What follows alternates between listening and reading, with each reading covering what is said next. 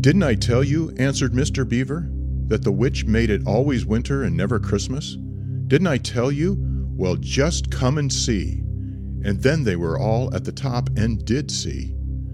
It was a sledge, and it was reindeer, with bells on their harness, but they were far bigger than the witch's reindeer, and they were not white but brown. And on the sledge sat a person whom everyone knew the moment they set eyes on him. He was a huge man in a bright red robe, bright as holly berries, with a hood that had fur inside it and a great white beard that fell like a foamy waterfall over his chest. Everyone knew him because, though you see people of his sort only in Narnia, you see pictures of them and hear them talked about in our world, the world on this side of the wardrobe door. But when you really see them in Narnia, it is rather different. Some of the pictures of Father Christmas in our world make him look only funny and jolly. But now that the children actually stood looking at him, they didn't find it quite like that. He was so big and so glad and so real that they all became quite still. They felt glad, but also solemn. I've come at last, he said. She has kept me out for a long time, but I have got back in at last. Aslan is on the move. The witch's magic is weakening.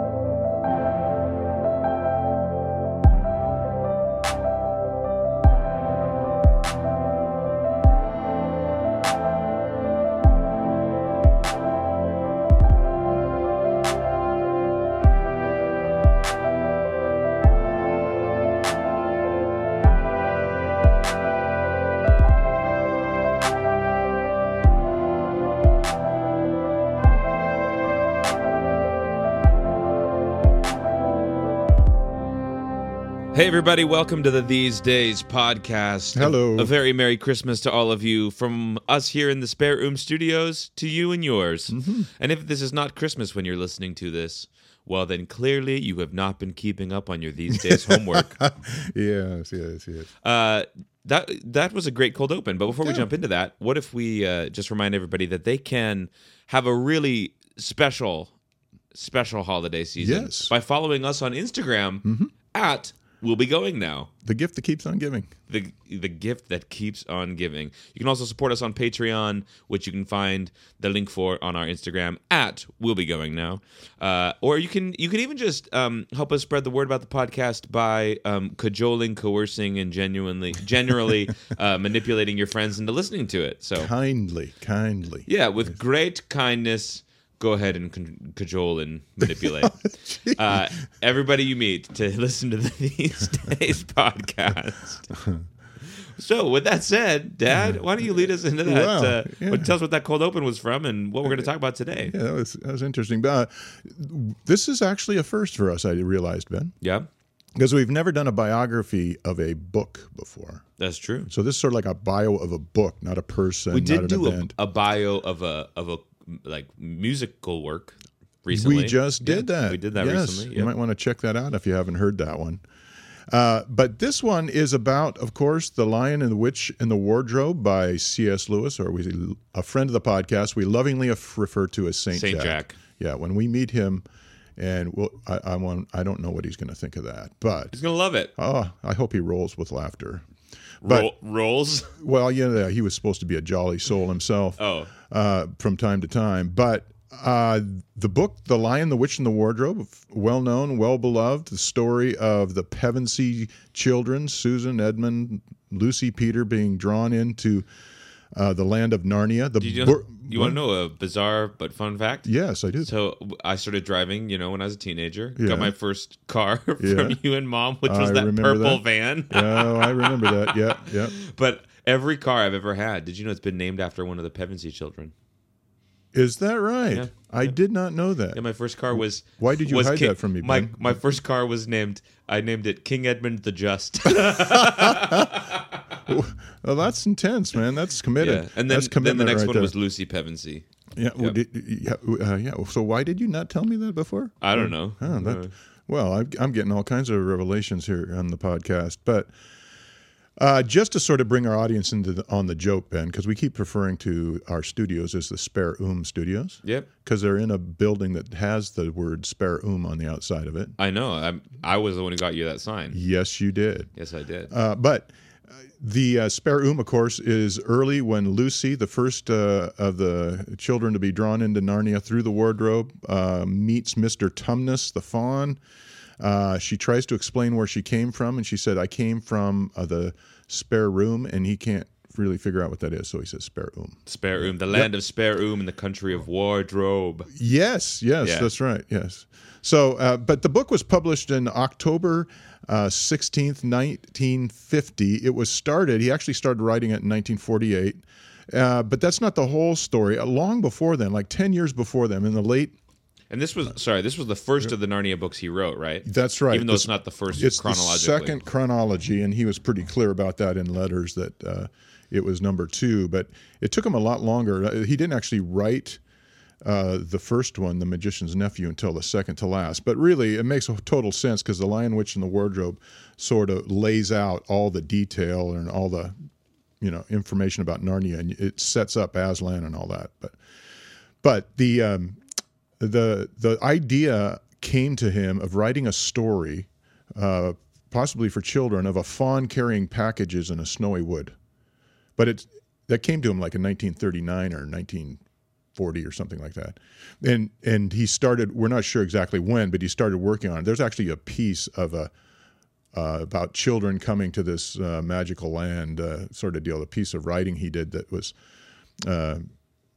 we're not sure of the exact date of it, but was it was at least ten or uh, eleven years before uh, he wrote this. But he put it down. He was like Tolkien when Tolkien tried to write Lord of the Rings. He put it down uh, for years. But uh, then in uh, uh, what what but the point I'm, I'm making about that is is that he started thinking about this idea of writing stories that bring uh, the message of you know Christian belief and uh, scriptural story, the ultimate scriptural story, God's story, into uh, fictionalized world, and um, he he he kind of let the uh, let it out of the bag as to what he was up to uh, about well six years a- when he after uh, that he wrote Lion Witch in the Wardrobe in a uh, piece that he wrote for the New York Times book review that's called Sometimes Fairy Stories May Say It Best What Needs to Be Said.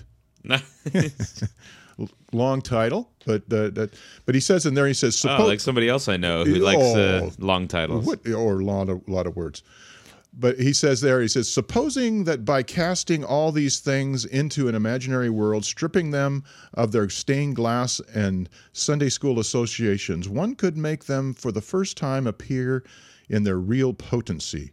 Could one not steal past those watchful dragons? I thought one could. Uh, stealing past the watchful dragons of those who are so critical of the things of the, of the you know, things of faith, the reality of good and evil, that sort of thing. But that all came from a conversation he had in the late 30s, uh, 1936 actually, so mid 30s, I guess, uh, with Tolkien, J.R.R. Tolkien. They just sat around one day and said, you know what? We don't really like the books that we are out there. We would like to read stories that actually keep our interest. And so they challenged each other to write stories. And one of the things they wanted to do was, you know, sort of steal past the watchful dragons of uh, assumptions and presuppositions that sort of cause people to check out of the story before they even have a chance to make the case. So they were applying their imagination and reason. And these years later, when Lewis started writing uh, for uh, writing Lion Witch and the Wardrobe, that's what he was doing. He'd already done it in the Space Trilogy. Uh, and now he was doing it uh, for children, which is interesting because you know Lewis was not known as a, a real children's guy. He himself uh, ex- uh, said he didn't really understand children. You know, we might argue with him about that because of uh, the the power and the skill with which he uh, wrote these Narnia books, especially this one. But uh, it's an interesting thing that it came out of. He he lived in the kilns with his uh, brother Warren uh, Lewis, who was here and there because he was a, a major in the army for a long time. Uh, also, Mrs. Moore, uh, the mom of a friend that he had made a pact with in World War One, uh, that if one of them died, the other would take care of their parents. And uh, Paddy Moore, his friend, died in World War One. And um, anyway, it- oh, and Mrs. Moore's daughter Maureen was there too, but she was uh, a, a an older girl by this time. But in the uh, in World War II, when they were evacuating children from London, uh, they had children living there with them in the kilns. And there's this interesting story. Walter Hooper talked about this. Um, that there was uh, that he had talked to one of the uh, g- girls that had been there, but now uh, as a grown woman. What was it like to live in C.S. Lewis's home during World War II? And and you know because London was being bombed and so forth. That's why the movie starts that way. But um, he was, you know, so what was it like? You know, was it kind of strange being uh, with this Oxford Tweedy Oxford Don? And uh, she said, no, he actually came home and helped us with our homework once in a while. How would that be like to have C.S. Lewis help you with your homework? Well, at that point, he wasn't really C.S. Lewis. Yeah. Like people didn't have him in their minds in that no, way yet. and if it was math, he would have done a terrible job because he, he he just couldn't. He said he couldn't do math. He hated math.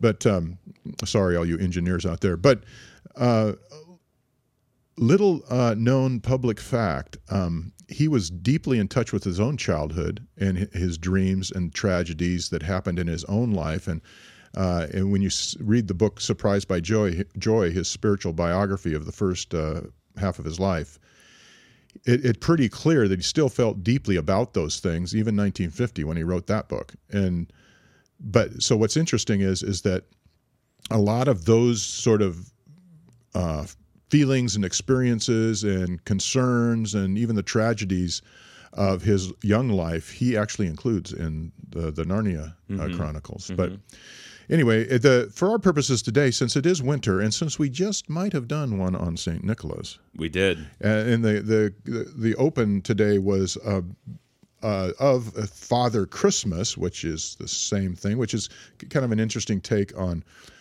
um, you know, Santa Claus, a little different than you might th- see. But when you think about it, it's, it's it was you know Yeah, they felt glad and solemn at the same time. Yeah, this Father Christmas is giving them things like swords mm-hmm. and bows and arrows, which I just don't understand why I never got those things growing up, Well, Dad. I gave my grandchildren swords last year for Christmas. Can I just? Uh, yeah, Or lightsabers. I mean, we Well, clearly you clearly you love them better. Clearly, yeah, yeah. I because I never I don't remember any sort of actual weapons, man. Yeah.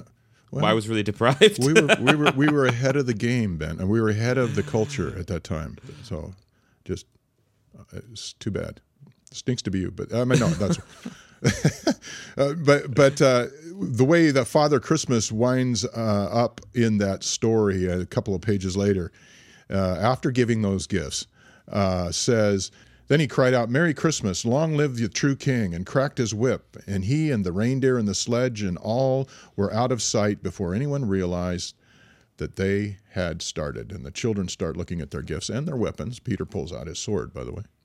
So, Yeah, you know, it occurs to me because uh, the fir- one of the first things Lucy hears about Narnia in the book is that it's always winter and never Christmas. yeah.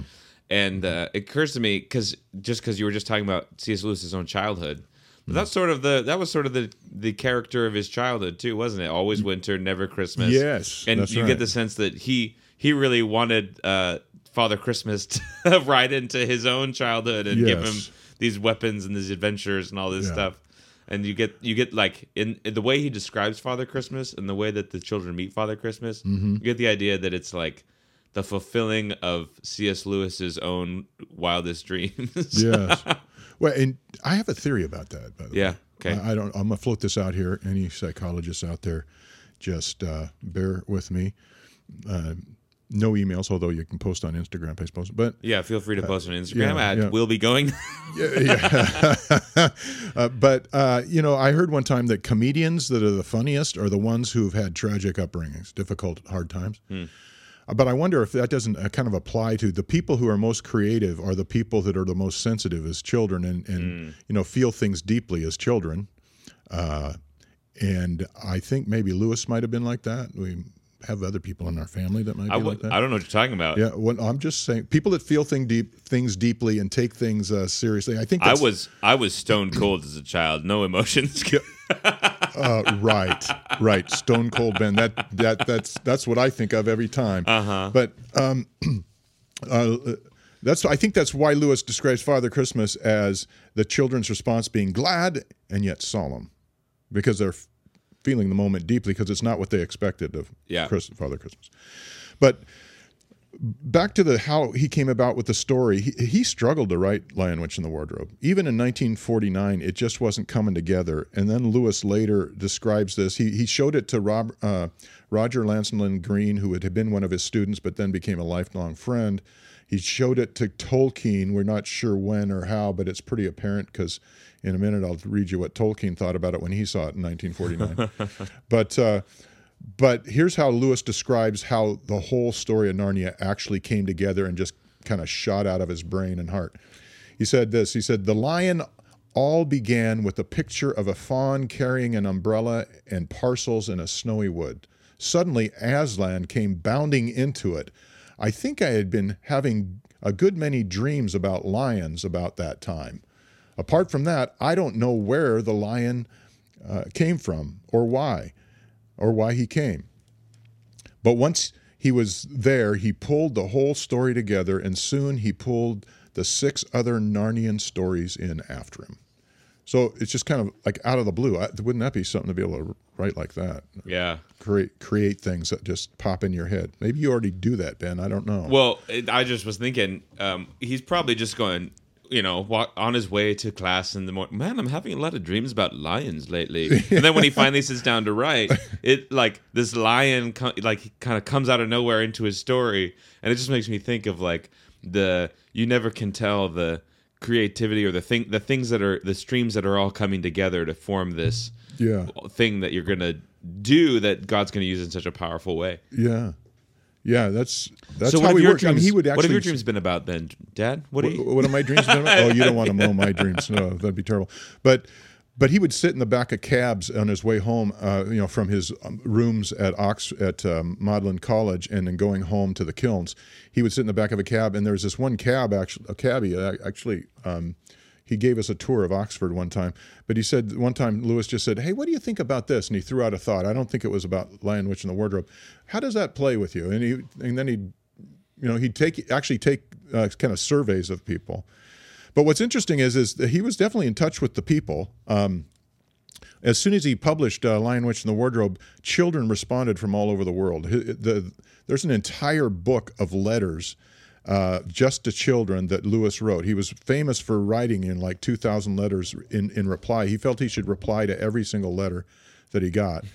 And I don't know how he did that, but but what what that le- the chil- letters to children show is that um, he he really took their concerns pers- I mean not personally he took them seriously and he actually wrote letters back to them not as if you silly little children but uh, it's just amazing. To hear this uh, brilliant uh, Oxford prof- professor actually hadn't made even even made full professor.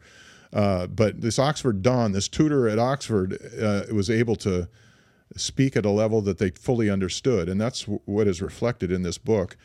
Uh, as I said earlier, uh, Tolkien saw it, and about the time that his friend Roger Lancelyn Green saw it in 1949, uh, probably he read it when they had their meetings at the Eagle and Child, the, the Inklings did, or maybe at you know Thursday night Inklings meetings that were still going at that time. But um, and and Tolkien had been pretty mocked by some of those guys about his Hobbit stories. So he, they may you know Tolkien may have been reacting to that a little bit. But here's what he he wrote to Lancelyn Green. Uh, he says, "I hear you've been reading Jack's children's story. It really won't do, you know. I mean to say, nymphs and their ways, the love life of a faun, He, doesn't he know what he's talking about?"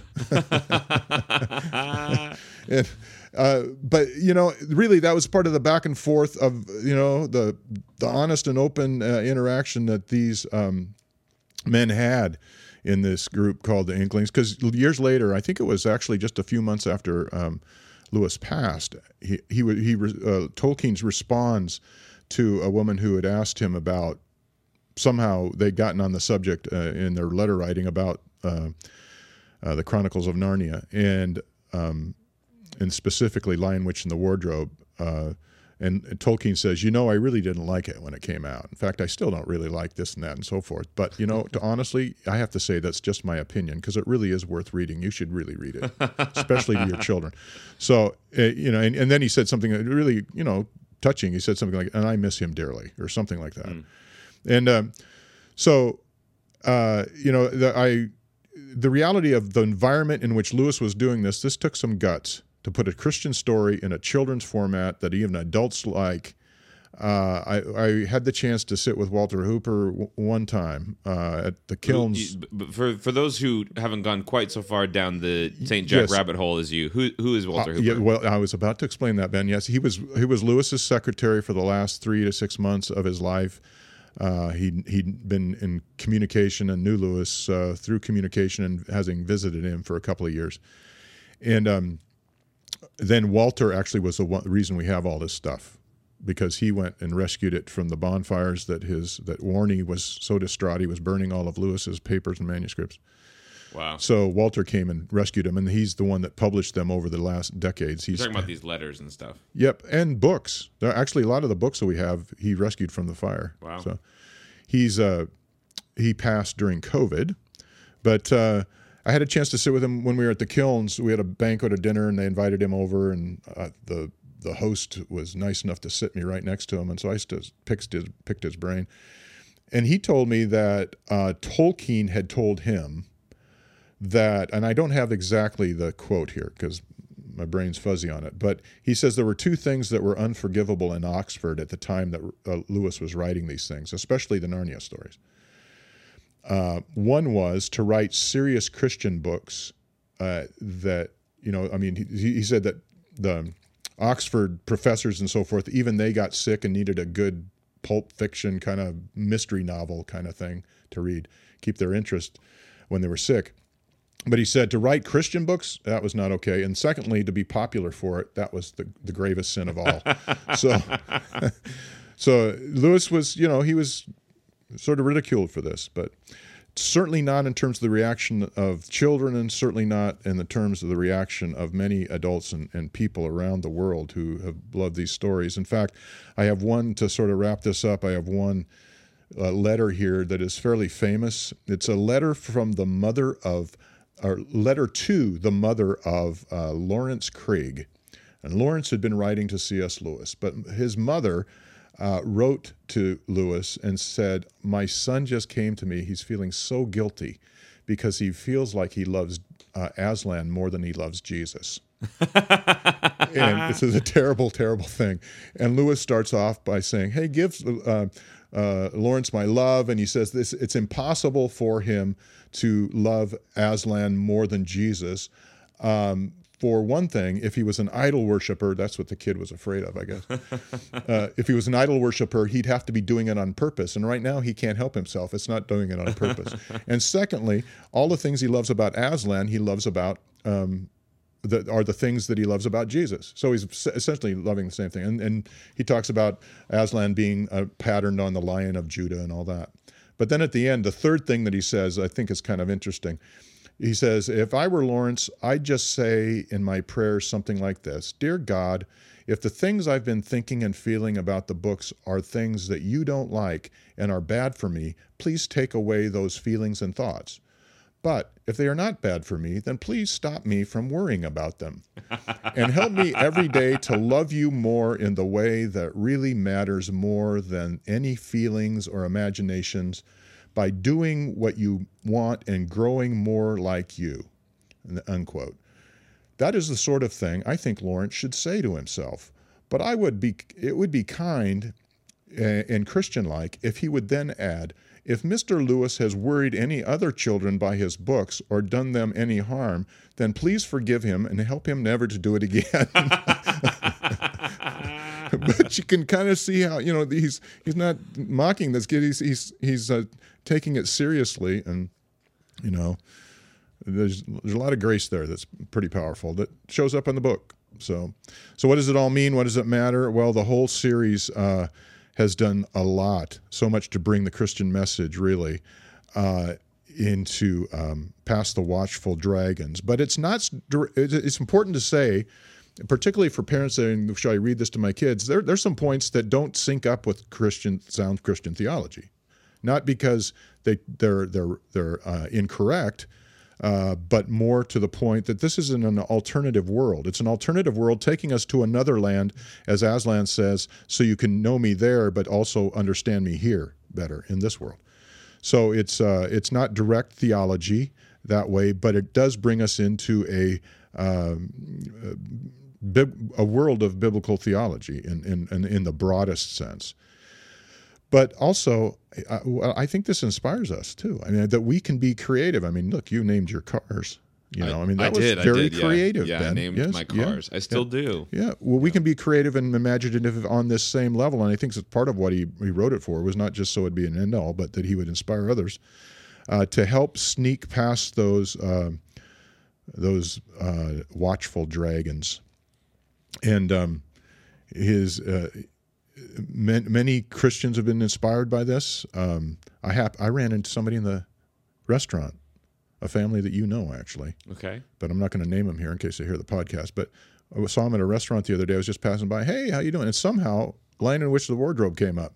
And oh, I love that book. Dad- and I didn't bring it up. no, it was not me. Every, eh, But when you walk into a room, it's like everybody starts thinking about C.S. Lewis. That's just how Oh. much you're saturated. man. I doubt that. Yeah. well, I wouldn't mind, but I doubt that. But uh, but also, I've um, known people who didn't believe uh, in any of the, the Jesus or the Bible or any of this sort of thing.